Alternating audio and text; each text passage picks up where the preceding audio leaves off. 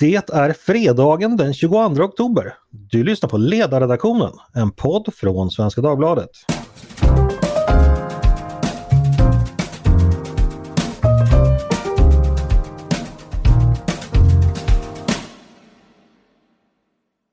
Det stora vemodet rullar in hörni. Eh, jag som konstaterar det heter Andreas Eriksson och jag ska vara er ledsagare i den samtida politikens värld eh, en stund framåt. Det har nämligen åter blivit fredag och som alltid då har jag samlat omkring mig gräddan av Svenska Dagbladets ledarskribenter för att låta dem kommentera och tycka till kring det som har hänt under veckan. Bland dessa finns Tove Livendal, chef på ledarredaktionen och vår riktkvinna i nyhetsflödet. Välkommen hit Tove! Tack så mycket Andreas! Har du haft en bra vecka? Ja, det tycker jag. Jättefint! Eh, Mattias Svensson, dig är det alltid kul att ha med. Välkommen hit! Tack så mycket! Eh, är, är det ömsesidigt? Tycker du det är kul att vara med? Eh, det är alltid ett nöje att vara här, Werner. Vad fint, Werner. Eh, den som skrattar där i bakgrunden är en annan 70-talist som också har hört det här i sin barndom, nämligen Peter Wennblad. Välkommen hit! Tack! I Stockholm skiner solen faktiskt. Hur är det i Visby? Den kom nu under lunchen. Annars har det varit rent ut sagt ett jävla skitväder den här veckan. Mm. Jag nämnde ju faktiskt, jag började med att nämna det stora vemodet eh, från Ted Ströms stora svenska vinterepos. Jag tänkte på dig där, det enda som nämns från Gotland i den, som då ger ögonblicksbilder från hela vintersverige, är flämtande ljus i Visby hamn. Tycker du att det är den bästa vinterbilden från Gotland? Gud vilken bra fråga. Alltså vi har ju nästan ingen vinter. Ja, fast vi har ju vemod. Ja, det har vi. Den, det vemodet rullar både in och över oss redan i slutet på augusti. När, ja, men precis. Jag tänker så här, stängda kiosker på Tofta strand och liksom bed and breakfast stängt för säsongen nere på Sudret. Eller så här. Alltså, är, det, hade det varit bättre bilder eller är det flämtande ljusen i Visby hamn som du tänker på? När Nej, du men tänker du, på jag tycker att du ger träffande bra exempel. Just det att ta en, en vinterpromenad och passera de här eh, igenslagna sommarrestaurangerna. Det medför ett visst vemod. Men det ska sägas att eh, det har blivit mindre vanligt. Det är ganska mycket av Gotlands utbud som faktiskt eh, är öppet året runt. Inte ens det svenska vemodet får vi ha i fred alltså. Eh, men Ted Ström får alltså lite bakläxa på flämtande ljus. Vi hade föredragit stängda badrestauranger på Tofta. Men det hade kanske inte låtit lika bra till melodin. Hörni, vi ska sätta igång med dagens ämne. Eh, tyvärr får vi fortsätta med vemod. Eh, för det är ju nämligen så att strax före 11 igår kväll så skedde ett eh, mord i Stockholm. Eh, artisten Einar mördades. Han tillhör en av våra mest eh, spelade artister på senaste år. Miljontals lyssnare på Spotify. Och han blev alltså bara 19 år gammal. Eh, det är nästan ofattbart. Eh, Peter, du har skrivit om detta idag. Mm. Jag tror det redan är publicerat. Eh, dina första tankar när du skrev, och vad, vad tänkte du? Ja, men det är väl liksom en bland... Det är klart att det är vemodigt, det är det absolut. Men det är också en blandning av vemod, uppgivenhet och ilska som eh, kommer över en. Men det som jag har skrivit om nu också är ju att både platsen för mordet och hur den här nyheten spreds under natten är liksom en illustration av hur långt in i det svenska samhället som den här gäng, gängkriget har tagit sig. Alltså nu skedde ju det här mordet mitt i Hammarby sjöstad. Som ju knappast kan säga att, sägas vara ett utanförskapsområde utan snarare skämtsamt brukar kallas för mellanchefsgettot eftersom det är väldigt välbeställt och välartat. Mm. Eh, men också att Einar är ju en väldigt stor artist bland barn och unga i Sverige, i hela Sverige. Mm. Och det var ju mycket via jag tror, jag tror vi var många som fick nyheten via våra barn eh, i morse. Ja, eller kanske tvärtom att man fick väcka sina barn eller tonåring och berätta det här. Helt ja, enkelt. precis. Ja, men de, de är ju... Säga, många av Sveriges barn och unga är ju en, en del av det här på ett helt annat sätt än, än tidigare mm. gängmord som har eh, utförts. Eh, Tove, har du några sådana tankar kring detta? Eh, ja, det har ju skett precis alldeles nu så jag förstår att de, de inte är så välutvecklade men, men har du någonting att säga? Ja, det, jag tycker Peter uttrycker det väl, men och, och det finns ju en... Den här uppgivenheten kan jag ju känna igen därför att det är ju både en nyhet och samtidigt så är det inte en nyhet som man tänker det här skulle aldrig kunna hända i Sverige. Och det är ju en, en dubbel tragik i detta att eh, i det läge som vi har försatt oss så finns det, det är nästan liksom en tidsfråga om när nästa hemska nyhet kommer att komma. Och jag tror också att det finns aspekter på det här, vi har varit inne på dem tidigare, det, det, jag kan känna att jag blir lite tjatig här men det här uttrycket som Peter Santesson, statsvetaren, eh, myntade för ett tag sedan, generation villebråd. Det tror jag verkligen är någonting som vi kommer att, ja, det, det, det är irreversibelt det som sker nu, alltså den, den sortens otrygghet som våra unga växer upp med och som är normalitet för dem, det kommer naturligtvis att påverka hur samhället utvecklas och vilken typ av efterfrågan man får på politiken och så vidare. Så att det är, ja, det är mycket som vid sidan av sorg och ilska också för med sig en del oro tycker jag. Eh, en fråga här, det är en liten bisak kanske, men, men när ett sånt här dåd sker och man sitter på en ledarredaktion. Eh, när ska man skriva någonting och hur ska man skriva det? Det är ju någonting vi ofta diskuterar på våra möten. Tove, kan du göra våra lyssnare lite ingång till hur du brukar tänka kring sådana här enskilda dåd? Ja, alltså jag ska säga att det är ju liksom väldigt situationsanpassat och det beror på hur mycket information som finns tillgängligt och när det kommer bekräftade uppgifter från ja, exempelvis då polisen. Eh, så innan det finns sådana fastställda uppgifter då är ju allt som skrivs spekulationer och det är alltid vanskligt. Vi har ju haft sådana situationer i inte så länge sedan så att eh, det... Och man vill... Du tänker på Göteborgs bombdådet? Ja, till exempel. Eh, och det, det, vill man inte göra sig skyldig till, att ha spritt vidare spekulationer som sen visade sig vara fel. Och samtidigt så är somliga spekulationer de är mer lättbegripliga, att de kommer i tanken än andra.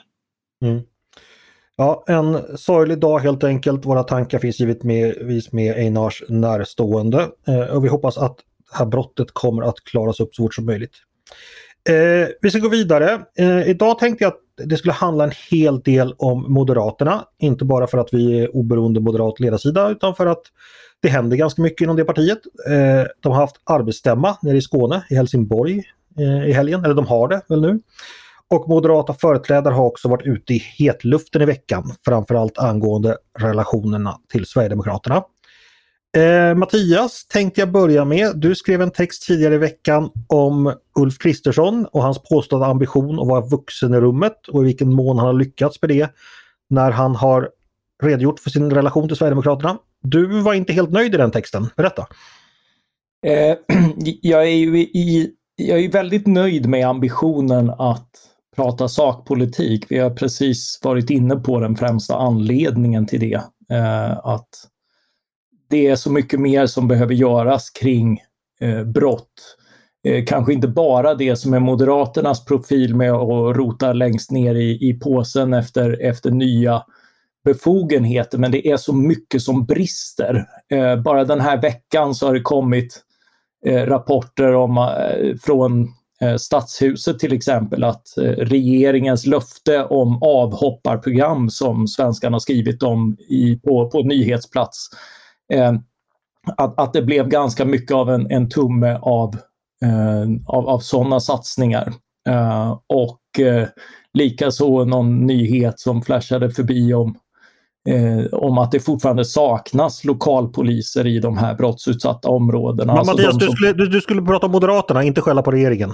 Ja, ja, jag vet. Jag kommer dit. Jag kommer ja, okay. dit. Så alltså värd, värdet av att eh, av, av att liksom hålla ett sakpolitiskt fokus är, är jag helt för. Men när man ibland kan ju det bli ett tunnelseende om man bara har det perspektivet. Lite som du märkte på mig nu, att jag for iväg i tangentens riktning och, och började prata sakpolitik. Men ibland, om frågorna handlar om något helt annat, nämligen relationen till Sverigedemokraterna och hur man ska, ska se på att, att det gång på gång på gång avslöjas att rasister och, och rena eh, extremnationalister söker sig till detta parti. Förvisso ofta utesluts när de upptäcks men, men liksom ändå, ändå känner liksom en samhörighet där. Och, och likaså som vi har skrivit om tidigare, Henrik Sundbom till exempel med, med deras stundtals väldigt bekväma umgänge med konspirationsteoretiker och, och eh, extrema inom eh, nätmediesfären. Eh, så, är ju det förstås en, en, en faktor. Då kan man inte svara att nej men jag ser bara samarbete i sakfrågor i riksdagen som, eh, som det enda relevanta. Jag vill inte svara på någonting annat. Eh, då, då, blir det liksom mer goddag yxskaften eh, än, än ett, svar, ett, ett, sakligt svar på den, den fråga som ligger. För, för det är klart att man måste kunna, om, om man tänker sig ett, Eh, ett samarbete som handlar om eh, att Sverigedemokraterna ska vara ett varaktigt regeringsunderlag på vilket man, man beror som borgerlig regering eh, så, eh, så måste det förstås finnas ömsesidiga förtroenden och, och villkor för det samarbetet. Och, eh, och då måste man ju förstås kunna säga att det är klart att det skadar eh, den typen av, av förtroendefull eh, politisk relation att ett parti gång på gång eh, slirar i, i utmarkerna. Okay. Och, det, och det tycker jag, det, det måste man kunna säga, det, det, hade varit det vuxna beskedet. Eh, mm. Även om jag förstår att man vill, vill fokusera på andra frågor. När nu den här frågan är uppe så, så är det ju rimligt att svara på den också. Okej. Okay. Eh, Peter, jag tänkte Mattias är inte riktigt nöjd med Ulf Kristerssons svar men jag misstänker ändå att hans svar representerar någon form av, att det finns en tanke bakom. Eh, gör Moderaterna rätt som säger att man kan prata om bara sakpolitik och att andra partiers inre liv inte är någonting man ska kommentera? Är, är, är det hållbart tror du?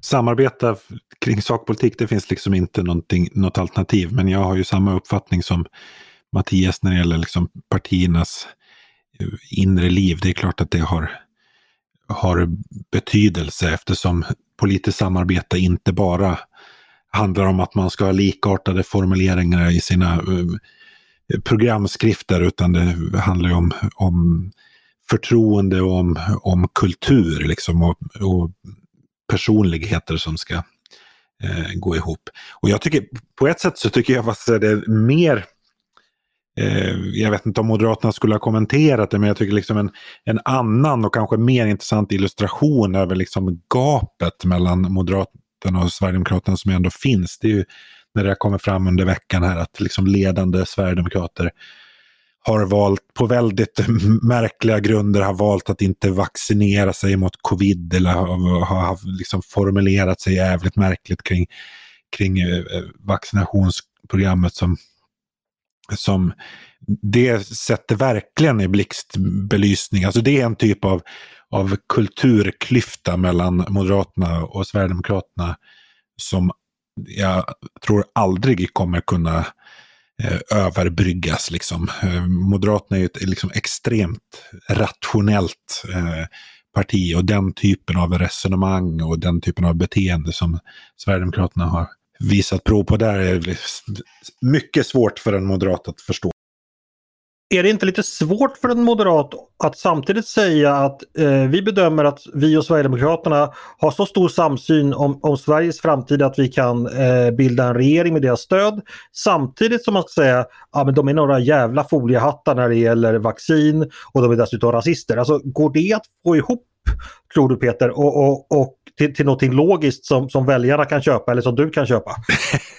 eh, nej, det är klart det inte går ihop, men det är mycket som inte går ihop med, i politiken. Så att, eh, okay. det, det, det, det, är liksom lite det politik handlar om, att få saker eh, att fungera i en imperfekt värld.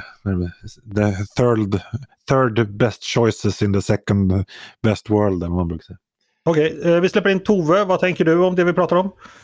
Jag tänker att eh, den som just nu befinner sig på Moderaternas arbetsstämma och inte, om man tog bort alla partiskyltar så skulle man ändå kunna identifiera att man var där på samma sätt som när man går på andra partiers kongresser eller motsvarande så kan man se att det finns ganska stora kulturella skillnader. Och eh, de, de, de är ju där, sen tror jag att de ändras över tiden och partier är medvetna försök att förflytta sig. Man byter, alltså Moderaterna hade ju till och med klädkodspåbjudningar, att man inte skulle ha pärlhalsband och vad det var. Jag skulle tro att de är tillbaka en del av dem eh, tillsammans med pikétröjorna. Men mm. eh, så, att, så att, ja, det finns stora kulturella skillnader men eh, det tror jag det är ännu mer än tidigare så kommer det parlamentariska läget göra att man kommer att behöva lägga det lite grann åt sidan och jag tror att det, det är omöjligt att försöka hitta en, en nedräkt där. Jag tror att vi kommer att röra oss med nödvändighet mot att bli mer sakorienterade i parlamentet och sen så tror jag att kulturkriget kommer att fortgå med liksom oförminskad styrka utanför parlamentet. Mm. Men eh, om man lyssnar på Mattias så låter det lite som att han tycker att eh, Moderaterna ska skälla mer på SD för att det är påkallat. Eh, tycker du också det? Och är det fruktbart för det sakpolitiska samarbetet? Jag tycker det är viktigt att Moderaterna eh, står upp för det de tror på och eh, på, påtalar när de eh, ser saker hos andra partier som de inte delar. Eh, och det tror jag är extra viktigt när det gäller Sverigedemokraterna därför att de frågetecken som finns kring ett eh, budgetsamarbete är inte svåra att begripa var de kommer ifrån. Och jag tror det är många som vill veta att de kan lita på Moderaterna även när man sätter sig och förhandlar med, med vad vissa betraktar som djävulen. Och därför så skulle det gagna Moderaternas sak att de oftare tydliggjorde vad skillnaderna gick mellan Moderaterna och Sverigedemokraterna, oftare tog repliker i eh, både riksdagsdebatter och partiledardebatter för att göra det tydligt att Moderaterna inte är Sverigedemokraterna. Mm. Är ungefär samstämmiga låter det som där. Mattias, jag återvänder till dig. Varför gör inte Moderaterna så här tror du? Varför lyssnar de inte på sina kloka oberoende moderata ledarskribenter? Eh, jag, jag, tror att en del av sjukan är eh, Nya Moderaterna eh, greppen. Alltså jag tycker det känns igen från när Moderaterna över en natt gick från att, att vilja eh, reformera LAS till att plötsligt bli kollektivavtalsfantaster och allt var... Och, och låsa in sina pärlörhängen inte minst. Ja, jo men alltså det var ju mer än en kulturskillnad utan det var liksom ett byte av partilinje på ett, i ett antal sakfrågor som meddelades partimedlemmarna via DN Debatt. Eh, och, och eh, vilket, eh, vilket, skapade en väldigt stor anpasslighet i partiet som, som liksom inte grundades i några kända värderingar. Och jag tycker man ser samma sak här, att, att man blir liksom rädd för vi ska samarbeta med Sverigedemokraterna. Det kom plötsligt på efter, efter valet 2018 och hur självklart ska jag låtsas att det här är nu? Och så blir det liksom att vågar jag ens ta upp att jag fortfarande ogillar rasism som, mm. som liksom förknippas med, med... Intressant teori, vi ska höra vad de andra säger. Eh, Peter Mattias säger att Reinfeldt, eller kanske framförallt Schlingman, knäckte ryggraden på Moderaterna. Nu kan man fortsätta låta dem vaja för vinden. Köper du den förklaringen? Ja, det gör jag i stora drag. Eh, jag har också liksom reagerat över anpassligheten i, eh, i Moderaterna och hur snabbt, snabbt det kan gå. Eh, att man, jag tror liksom nya Moderaterna eh, gjorde ju att, att Moderaterna liksom inte längre bottnade i sig, i sig själva och sen har man pratat om att ja, men, mm, under Kristersson så har liksom Moderaterna blivit de gamla moderaterna igen eller de nygamla moderaterna. Men då bottnar man inte i det heller. Man bottnar liksom inte riktigt någonstans och då är det lätt att gå fel i både stort och smått. Men det låter ju väldigt oroväckande att ett parti som gör anspråk på att vara statsbärande och ta över regeringsmakten om mindre än ett år inte bottnar någonstans. Eh, Tove, vad tänker du om de här dystra sakerna som Peter säger? Jag tänker att de beskriver eh, en del av politikens natur som inte är den mest sympatiska. Den här böjliga ryggraden. Eh, den går ju att hitta i alla partier. Eh, och det är då en, slags whataboutism som inte är till för att försvara utan för att förklara att beroende på vad partiet vill uppnå så kommer de i olika skeden att vara anpassliga för yttre tryck och inre tryck. Eh, men, eh, och en bra grundregel här för moderater och andra det är ju att sånt som man inte kan prata öppet om, det ska man låta bli. Jag skulle ha haft så mycket större eh, respekt för Moderaterna, eller andra partier för den delen, men om, när man ändrar sig, för det kan man göra, då får man dels berätta varför man gör det men heller inte inta den här positionen. Jag tycker att det här exemplet som Mattias tog upp är verkligen talande. Och nu jag i egen sak för jag var med och, och stred på de där stämmorna om arbetsmarknadslagstiftningen. Men det blir liksom inte trovärdigt att låtsas plötsligt som att ett problem inte finns och sen då när efter regeringen återgår till den gamla positionen när det inte längre finns något omedelbart att vinna på att inte tala enligt sin övertygelse. Så att här finns ju en, eh, en anpasslighet som är politikens väsen men vi som står runt omkring har också en skyldighet att påtala det, inte acceptera det och att inte belöna den sortens eh, beteenden. Och som journalistiken tycker jag också, det, där behöver det också till en skärpning att bli ännu bättre på att följa upp, gå tillbaka och om det har skett positionsförflyttningar också kräva att få en tydlig redovisning av varför det har skett så. Mm. Jag tänker ju, om man tittar tillbaks på moderata historien, vilket jag absolut inte är någon expert på att göra, men Ulf Kristersson var ju en gång i tiden den som sågs liksom som nyliberalismens eh, härförare inom moderata eh, ungdomsförbundet. Jag minns att du Mattias vid något tillfälle när Nya Moderaterna nyss hade lanserats skrev en text i det som då var Timbros tidning Smedjan, som jag tror du kallade ord till en fallen kämpe eller något sådär, för du, du, var så ilsken på att Ulf Kristersson hade bytt, bytt fot i vad jag tror det gällde föräldraförsäkringen. Eh, minns du detta? Eh, ja, han, han, han, blev lite sossig där ett tag ja. eh, och, och, väldigt influerad av Alva Myrdal. Han var, var väl på något sätt nymoderat innan innan resten av partiet var det. Ja, fast jag tror det här var 2004-2005 någon gång när ändå nymoderatismen hade sjösatts och du såg honom att aha, nu har även Ulf fallit för, för, för detta. Men vi får se, vi kan få gräva fram den får vi ta upp det nästa vecka. Men det låter som Ulf Kristersson har en liten historia av eh, positionsförflyttningar bakom sig, Mattias. Det har väl alla politiker? Jag menar, ja, alla som är kvar har, i matchen. Men, ja, alltså, har, du, har du varit partipolitiskt aktiv under under så många decennier så är det klart att det skiftar och, och precis som han säger, det, det, det, är, ju, det är ju sällan liksom en partiledare får välja vare sig, eh, vare sig de frågor som kommer upp eller den inriktning partiet ska ha.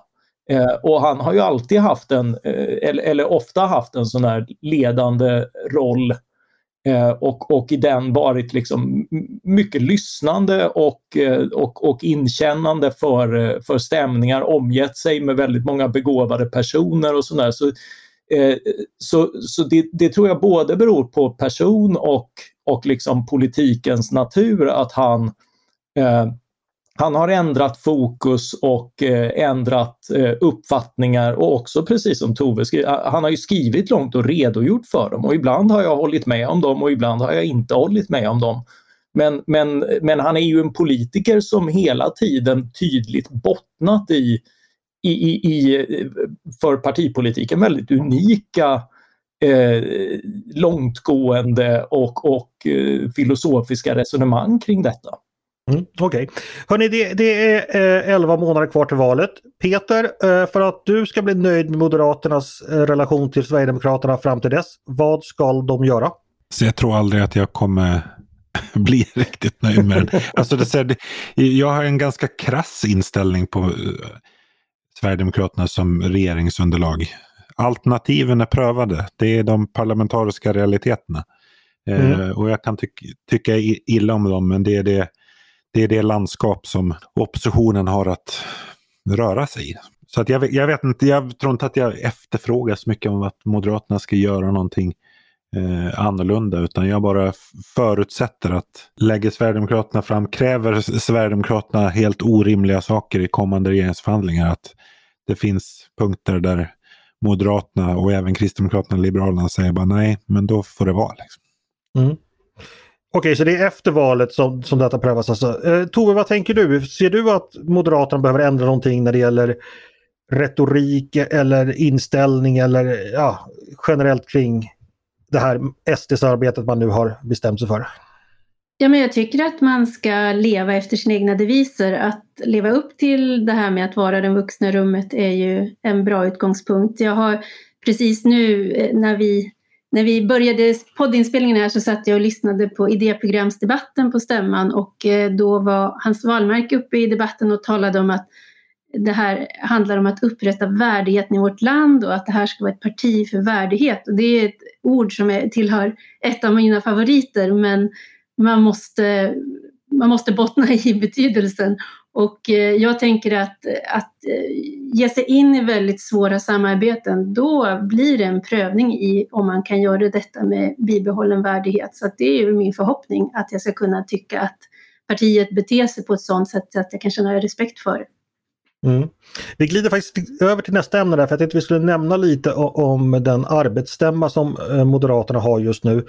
Eh, Tove, du har ju varit på sådana tid. Du har ju som du brukar uttrycka det en, en bakgrund i Moderaterna även om du inte kanske har en framtid eller vad är det du brukar säga? En dåtid men, men inte en framtid. En dåtid, precis. Eh, eh, kan du berätta, när du tittar på, på det som sker där nere i Helsingborg, får du någon känsla för eh, stämningar i partiet lite på, från distans så att säga? Ja, eh, jag har ju liksom också under den här veckan så har det varit väldigt mycket uppspel och många, många dialoger i, i medierna också. Jag hörde en eh, diskussion häromdagen med MUF-ordförande Matilda Ekeblad och eh, Christian Sonesson eh, nerifrån Skåne och då hade Henrik Torehammar mycket fiffigt eh, lagt upp, de fick svara ja och nej på ett antal frågor. De, de tyckte naturligtvis diametralt motsatt i, i alla dessa frågor. Mm. Och det var väl bara för att illustrera att det är fortfarande en bred kyrka. Det finns det här spänningsfältet både mellan liberal och konservativ och stad och land och i någon mån skulle jag nog också säga den här dimensionen dåtid, framtid. Att, eh, så att det finns, och, det, och, så är det ju med stora partier, om de ska lyckas vara stora så måste de klara av att rymma olika spänningsfält inom sig, Galtan och allt vad det är. Jag uppfattar att det, det är eh, det är ändå gott humör och det där är ju en sån sak som är otroligt viktig för hur, ja, hur man ska klara av en valrörelse. Eh, och det finns, det finns liksom en form av, eh, ja, in, inte någon segervisshet, absolut inte. Jag tror att alla, det, det är ett realistiskt och pragmatiskt parti i sin mentalitet. Men eh, de är, de är liksom på, de är framåtlutade och sen tycker jag ju att även om det här idéprogrammet inte kommer att vara någonting som trycks upp på banderoller och sådär så tycker jag att det är ett sånt där arbete som ett parti bör göra. Att man sätter sig och går igenom och liksom inventerar sina idéer och det har de gjort nu. Eh, och där är ju processen egentligen viktigare än slutprodukten. Mm. Jag måste bara fråga dig Tove, eh, något som, som har förvånat mig som utomstående det är ju lite här hur man ser på sin tidigare partiledare inom partiet. Nu senast var det i veckan som förklarade en annan tidigare partiledare Ulf Adelsohn att Reinfeldt hade gjort en massa fel och att det där dyker upp ganska ofta. Hur, hur, vad skulle du säga, hur är känslan inför Reinfeldts partiledarskap eh, brett inom Moderaterna? Finns det den här ilskan som ibland man tycker glimtar fram? Är det, är det någonting utbrett eller, eller hur är det med den saken? Jo, jo men det finns och det men sen ska man säga, det ena är man måste förstå och det är det som bland annat Katarina Barling har pekat på i sina studier över hur partiers kulturer ser ut, att Moderaterna är ett väldigt hierarkiskt parti. Så när man styr, då styr man och då är alla med. Och sen så är det någon annan som styr och då följer man där. Och, det, och det, det brukar vara ganska jag tycker det är komiskt ibland därför att så som partiledarna pratar och uttrycker sig, den retorik och sätt, alltså ord, ordanvändning, det brukar smitta av sig på de närmaste så sen hör man liksom kopior av hur de talar. Och Reinfeldt sa till exempel Alltså, det är alltså inte så att, och det finns en hel generation som säger så efter honom. Så där är Moderaterna väldigt sådär top-down. Eh, sen finns det ju en fortfarande, skulle jag säga, obearbetad trauma över att ha gått ut i valrörelser och inte varit rustade. Eh, och det där har ju varit olika. Jag var ju med och drev valrörelse när eh, vi hade väldigt svårt att förklara eh, skattesänkningspolitiken. Mm. Eh, där inte den kalkylen gick ihop på ett för omgivningen övertygande sätt. Och det är ju en känsla av att man är utlämnad till någonting, att man inte har med sig på fötterna det man behöver. Och när det gäller, det där berättade ju bland annat då Matilda Ekeblad häromdagen att när de var ute och drev valrörelse kring, kring migrationspolitiken eh, så fick man inte prata om de här frågorna. Och väljarna kom och sa vad, vad tänker ni om det här? Och då var liksom påbudet det här är ingen fråga vi talar om. Och den sortens, eh, alltså att göra sina egna skyddslösa på det sättet, det är, det är sånt som sitter i. Och jag, jag minns ju till exempel den här, eh, kommer ni ihåg det, det var när eh, Anders Borg var ut och gjorde ett utspel om att man skulle skifta om CSN-bidraget till lån, vilket är helt korrekt. Det är rätt, det är bra moderat politik att liksom försöka göra det till en investering, gemensam investering än en transferering. Men det blev ju så mycket kritik så att precis när alla moderater var ute och försökte ta all, all kritik och försvara detta, då backar Borg. Så där står alla då som har gett sig ut och slagits på, på, på fältet och plötsligt är det någon som kommer och hugger dem i ryggen. Och den där sortens ledarskap, det, där finns det ju en, en kopplat till migrationsfrågan, just där finns det ju en, en fortfarande ett sår skulle jag säga hos många moderater. Mm. Det där är ju fascinerande för att eh, jag menar ju så att eh, om jag någon gång blir historiker då ska jag utnämna Reinfeldt till den sista av de fyra goda statsministrarna. Ni vet att i det romerska kejsardömet så talar man ju om de fem goda kejsarna då från, från eh, Nerva, hette han väl, till eh, Marcus Aurelius.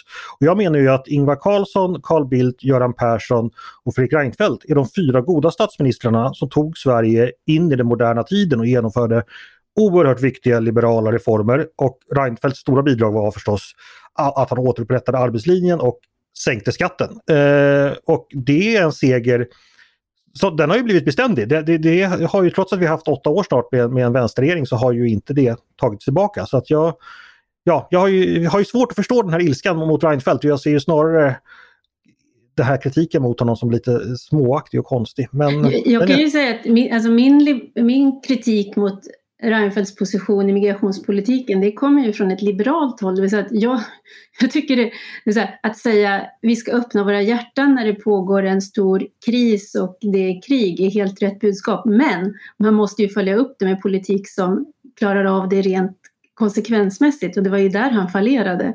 Mm. Att om du säger en sån sak och står för det, då får du också leverera fram de reformer som gör det möjligt. Men han stannade ju bara vid det första ledet och det var problemet, inte att han hade intentionen att Sverige skulle ta en större börda under en viss period. Mm, sen, sen, sen, förutom att kritiken eh, är lite märklig och småaktig så är det också en total frånvaro av självkritik. Alltså många av de mest mest Reinfeldt-arga moderaterna var ju moderater även under Reinfeldt. Mm. Alltså det, det, var inte som att det var någon som hindrade dem att, att höja sin röst då eller peka på saker som man tyckte var fel i den förda politiken. Mm, nej, det. det. där, det där känner jag igen. Det är många, många av dem som var, var de främsta tillskyndarna när, när det gick bra är ju nu sådana där, såna där som fräser. Ja, så är du Reinfeldt-anhängare? Till mig som var lagom kritisk hela tiden. Mm. Ni la väl märke till att jag inte räknade in Löfven bland de här fyra mm. goda statsministrarna. Utan han är snarast att ses som Marcus Aurelius efterträdare då kanske. Vilket vi alla känner till vem det var. Eh, och hur han agerade.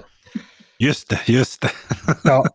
ja, ni har sett filmen. Så att, eh, eh, men hörni, vi ska ta och eh, gå vidare eh, och prata med dig Peter. Eh, du har skrivit någonting väldigt intressant som publicerades idag som handlar om klimat. Du, har skrivit mycket, du skriver mycket om klimat. Mm. Och du har ju tidigare andats viss eh, misstänksamhet mot att den svenska klimatomställningen skiljer sig åt när det gäller ambition och verklighetsanknytning. Eh, och nu har du kommit fram till slutsatsen att detta kan få politiska konsekvenser på ett inrikespolitiskt sätt. Berätta! Ja, jag har gjort en liten spaning. Att eh, klimatet är på väg att bli den nya migrationsfrågan. Mm. Det vill säga där det finns en bred politisk enighet om orealistiska mål som väljarna förväntas låtsas tro på. Eh, mm. Eh, och som sen så småningom man under smärtsamma former kommer tvingas att ompröva eh, när, i mötet med krassa realiteter. Så det, det nya eh, volymer spelar ingen roll och, och, asyl handlar bara om mänsklig rättighet och vi kommer aldrig sätta stopp. Det är helt enkelt det här med att vi kommer kunna klara av att dra ner våra klimatutsläpp så snabbt som vi, som vi påstår oss göra. Det kommer inte gå helt enkelt. Verkligheten kommer att sätta stopp för det, tänker du? Exakt, alltså vi har ju gjort en, en tidtabell. Alltså att vi ska ha en ambition att så snabbt som möjligt eh, minska våra klimatutsläpp. Det är ju inga konstigheter med det, men i grunden så är det ju, eh, måste man ju ta samma hänsyn som på andra politikområden, alltså att eh, väga nyttor mot kostnader och göra det på ett liksom, ansvarsfullt sätt. Men i, i Sverige har ju den här tidtabellen blivit någon slags gemensam överideologi. Mm. Eh, och det finns ju inget, alltså den här tidtabellen har ju, har ju funnits nu ett antal år och det finns ju, vi har ju inte hållit den hittills och det finns inget som tyder på att vi kommer kunna hålla den framåt. Och skulle vi göra det, så jag tycker Miljöpartiets stämma häromsistens illustrerade liksom vad det är som krävs för att det ens ska finnas en teoretisk möjlighet att klara målen i tid, eller enligt tidtabellen. Mm. Men hur långt räcker parallellen? Tänker du då att det gick som precis med migrationsfrågan att väljarna kommer inse det här också och börja flockas till Sverigedemokraterna. Kan man dra paralleller så långt eller? Ja men alltså ja, det sistnämnda vet jag, vet jag inte riktigt och hoppas väl att det inte blir så. Men det är klart att jag ser risken. Men alltså, väljarna är ju inte dumma. Alltså, det går ju att vi får, alltså nu i december kommer utsläppsstatistiken för 2021. Eh, och då, kan man, då är det väldigt enkelt att se, okej, okay, minskar utsläppen i Sverige i den takt som vi har sagt att de ska göra? Jag kan redan nu säga att svaret kommer definitivt att vara nej. Mm. Och då är det ju, ju närmare vi kommer de här måldatumen, desto större blir ju liksom bluffen, kan man säga. Mm. Och om, om politiken inte erkänner uppen, sånt som är uppenbart för väljarna, då smäller det liksom förr eller senare.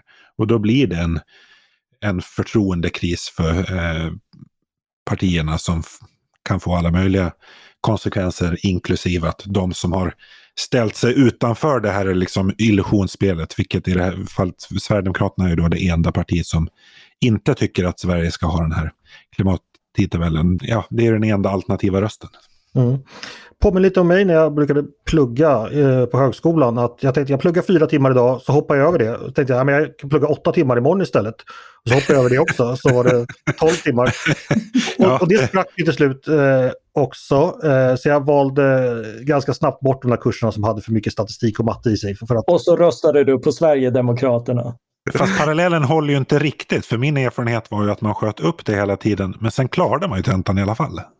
Ja, eh, jag gick i, i, på några pumpar där. Jag minns att exempelvis finansiell ekonomi var en elak kurs där. Men jag tror att över hälften av årskursen körde på den. Alltså det, det var en fruktad kurs. kurs. Eh, det var nog den mesta jag tänkte på. Eh, Mattias, du mm. eh, har skrivit mycket om miljö och klimatpolitik. Eh, vad tänker du om Peters tankar här? Nej men det är helt rätt. Alltså i, eh, i, i politiken upp Eh, uppstår väldigt lätt en, en tävlan i liksom, målsättningsradikalism. Eh, och, och, det är rätt typiskt att, att vi ser man tävla, det blir liksom en, en, en snoppmätartävling när, när liksom man ska överträffa varandra i mål och ingen vågar ifrågasätta de andra. Och så sitter man där till slut med, med liksom en mycket högtidlig deklaration som ligger bekvämt långt in i framtiden. Och, eh, och, och sen så så lämnar man det till, till andra att, eh, att genomföra. Eh, men, men vi ser redan nu att, eh, som sagt, att ut, utfä, det, är, det är inte utfästelserna som avgör det här utan vad man faktiskt gör. Eh, och, och där hade betydligt mer börjat göra så att man, man snarare börjar där i, i, i ambitionen att på sikt kunna fasa ut utsläpp. Det är också beslut som handlar om långa ledtider.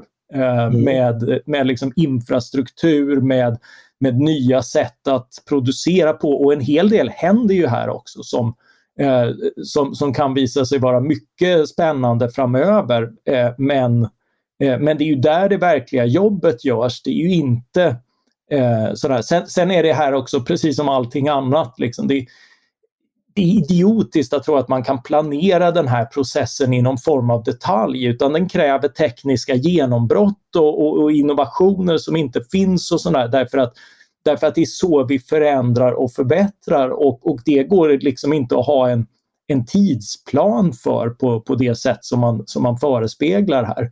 Men en fråga, eh, de här höga men, men orealistiska ambitionerna, är de eh, bara dumma och onödiga eller är de rent av skadliga och kontraproduktiva Mattias? Eh, de kan, alltså de kan förstås ha båda funktionerna.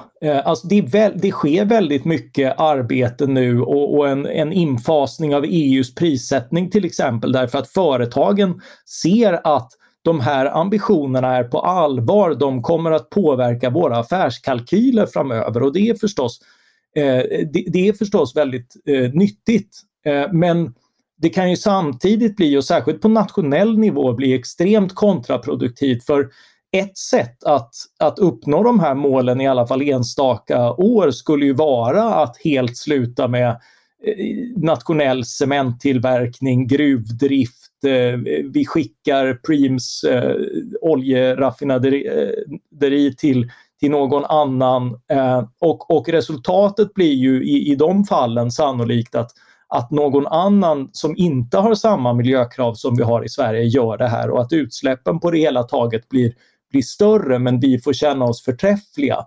Eh, och, och, och i, driver man målen så militant att liksom nyttig verksamhet läggs ner för att flytta någon annanstans, då har ju målen blivit direkt kontraproduktiva också för klimatet. Alltså i grunden så är det ju väldigt bra att politiken sätter upp eh, mål. Det tillhör ju inte alltid vanligheterna, eller framförallt alltså ett skäl till att klimatmålen har fått sånt genomslag ändå i politisk praktik i någon mening och i liksom företagens arbete och sånt där. Det är ju att de är, de är liksom tydliga och de är eh, mätbara och liksom operationaliseringsbara. Inom, men man brukar ju prata om så smart målsättning.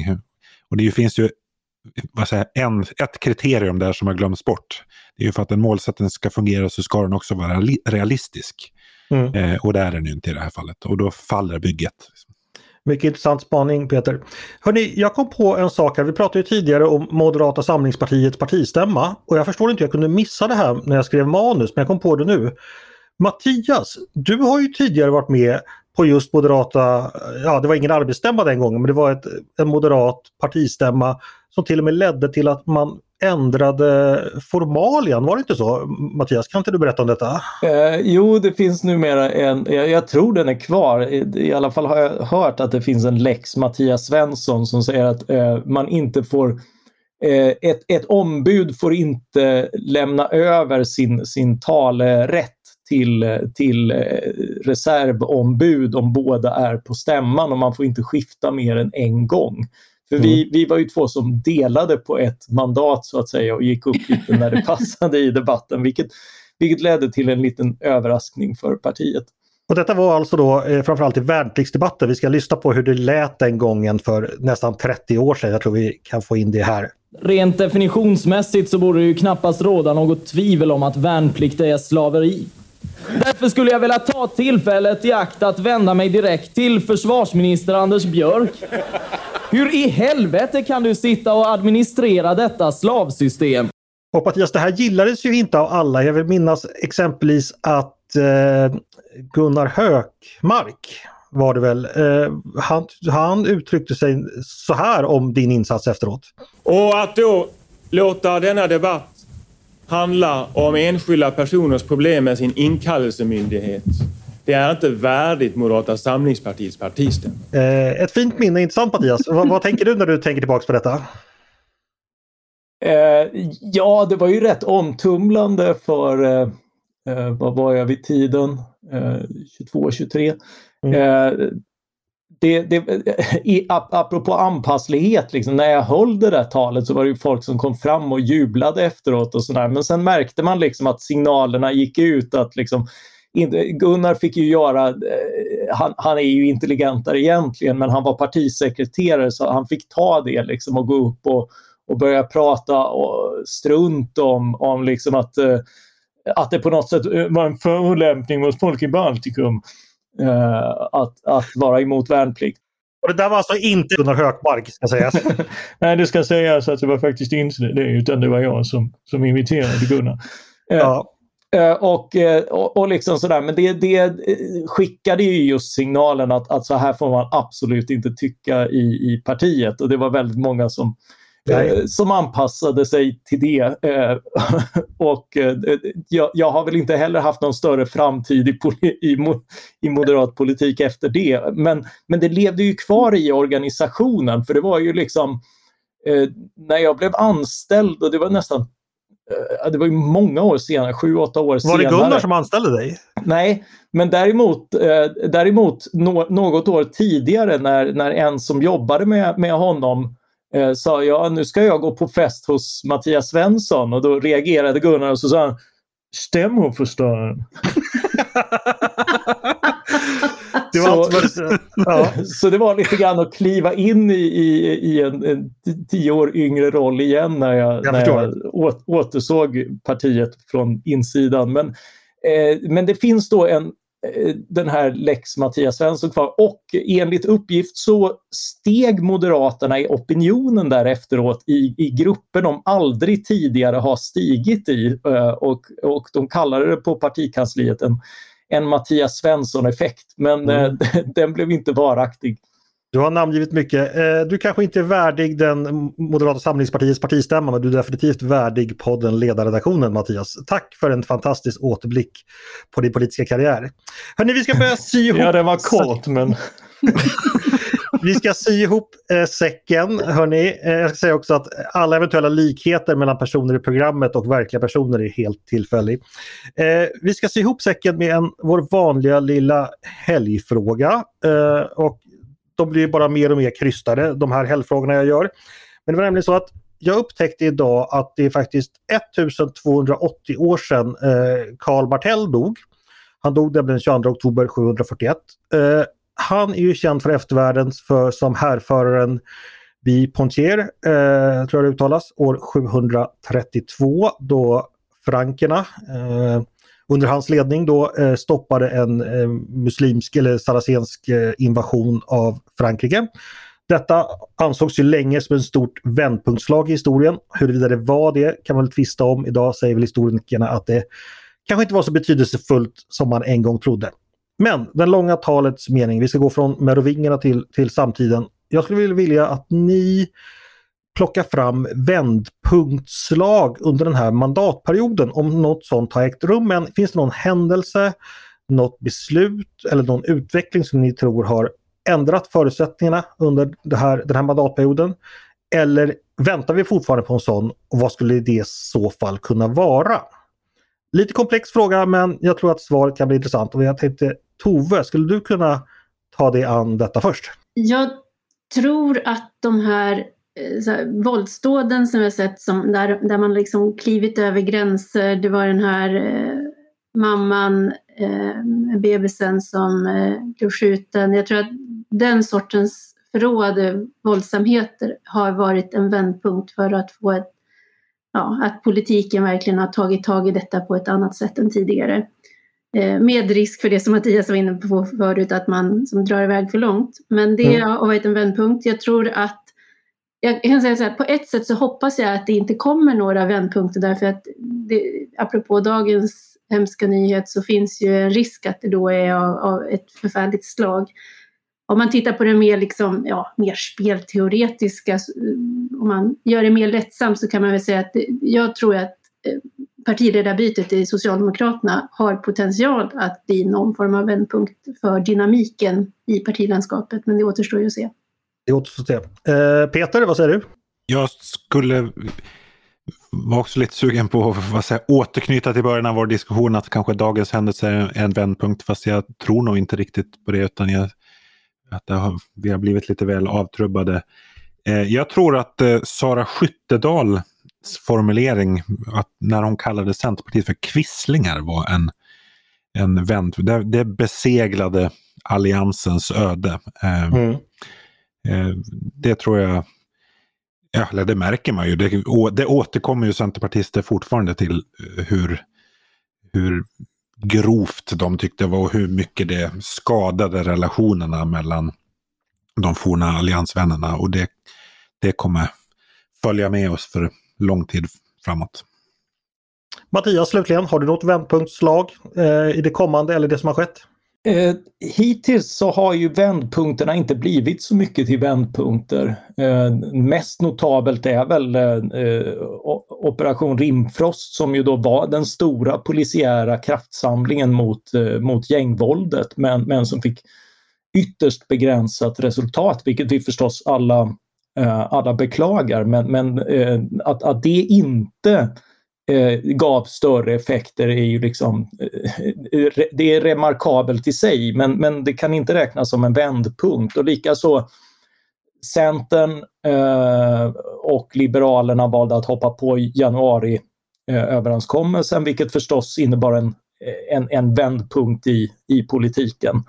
Eh, men, men det puttrade ju ut i ingenting redan under mandatperioden så det är inte mycket till vändpunkt heller. Och, och Vänsterpartiet får vi se. Så det närmaste man kommer är egentligen Ulf Kristerssons vändning i relationen till Sverigedemokraterna. För det var ju liksom, vi kommer absolut inte att förhandla dem var ju beskedet inte bara före valet in, inför den här mandatperioden utan också till allianskollegorna i regeringsförhandlingarna eh, som, som ledde fram till regeringen och sen kom vändningen och den har ju som sagt gått väldigt snabbt så det är ju i alla fall en, en voltvändning även om vi får se om den, den leder ända vägen in i kaklet så att den kan räknas.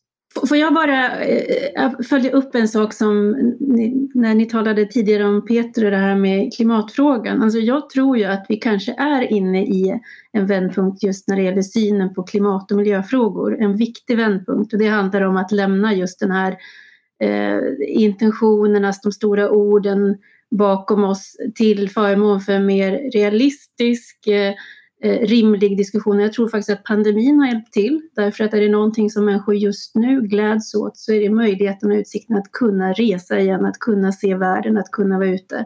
Eh, och det blir så att säga en direkt eh, här, kanske ändå en inre krock med det som vi var i för två år sedan när det liksom flygskam blev ett svenskt begrepp och sådär.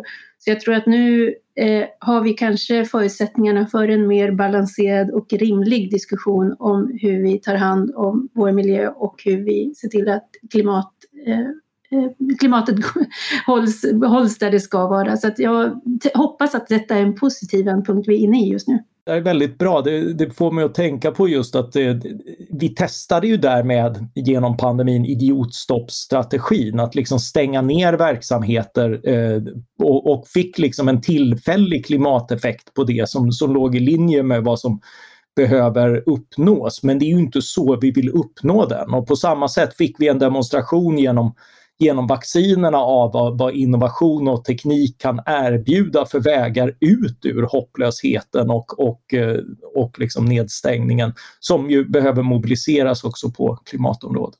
Mm. Eh, vi får se om detta blir vändpunkter man kommer att prata om om 1400 år, precis som eh, Karl Martells vändpunkt. Eh, jag, tror, jag, tror, att Mattias Hökmark-imitation också kan bli en vändpunkt. Faktiskt. Det, det kan också bli det. Hörrni, vi har hunnit med mycket idag. Det har varit Ted Ström, det har varit Marcus Aurelius, det har varit eh, Gunnar Hökmark och mycket annat. Stort tack för att ni kom och pratade med mig idag. Eh, tack Tove! Tack Andreas! Tack Peter! Tack så mycket! Tack Gunnar! Tack så mycket för att jag fick vara med. Och tack eh, stämmoförstöraren Mattias Svensson. Tack så mycket. Och tack till er som har lyssnat på dagens långa podd, eh, ledarredaktionen från Svenska Dagbladet.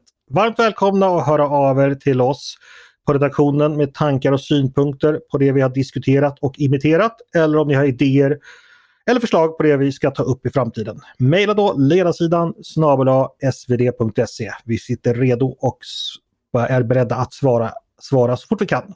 Tack för idag! Han som har producerat idag, han heter Jesper Sandström. Jag själv heter Andreas Eriksson och jag hoppas att vi hörs igen snart.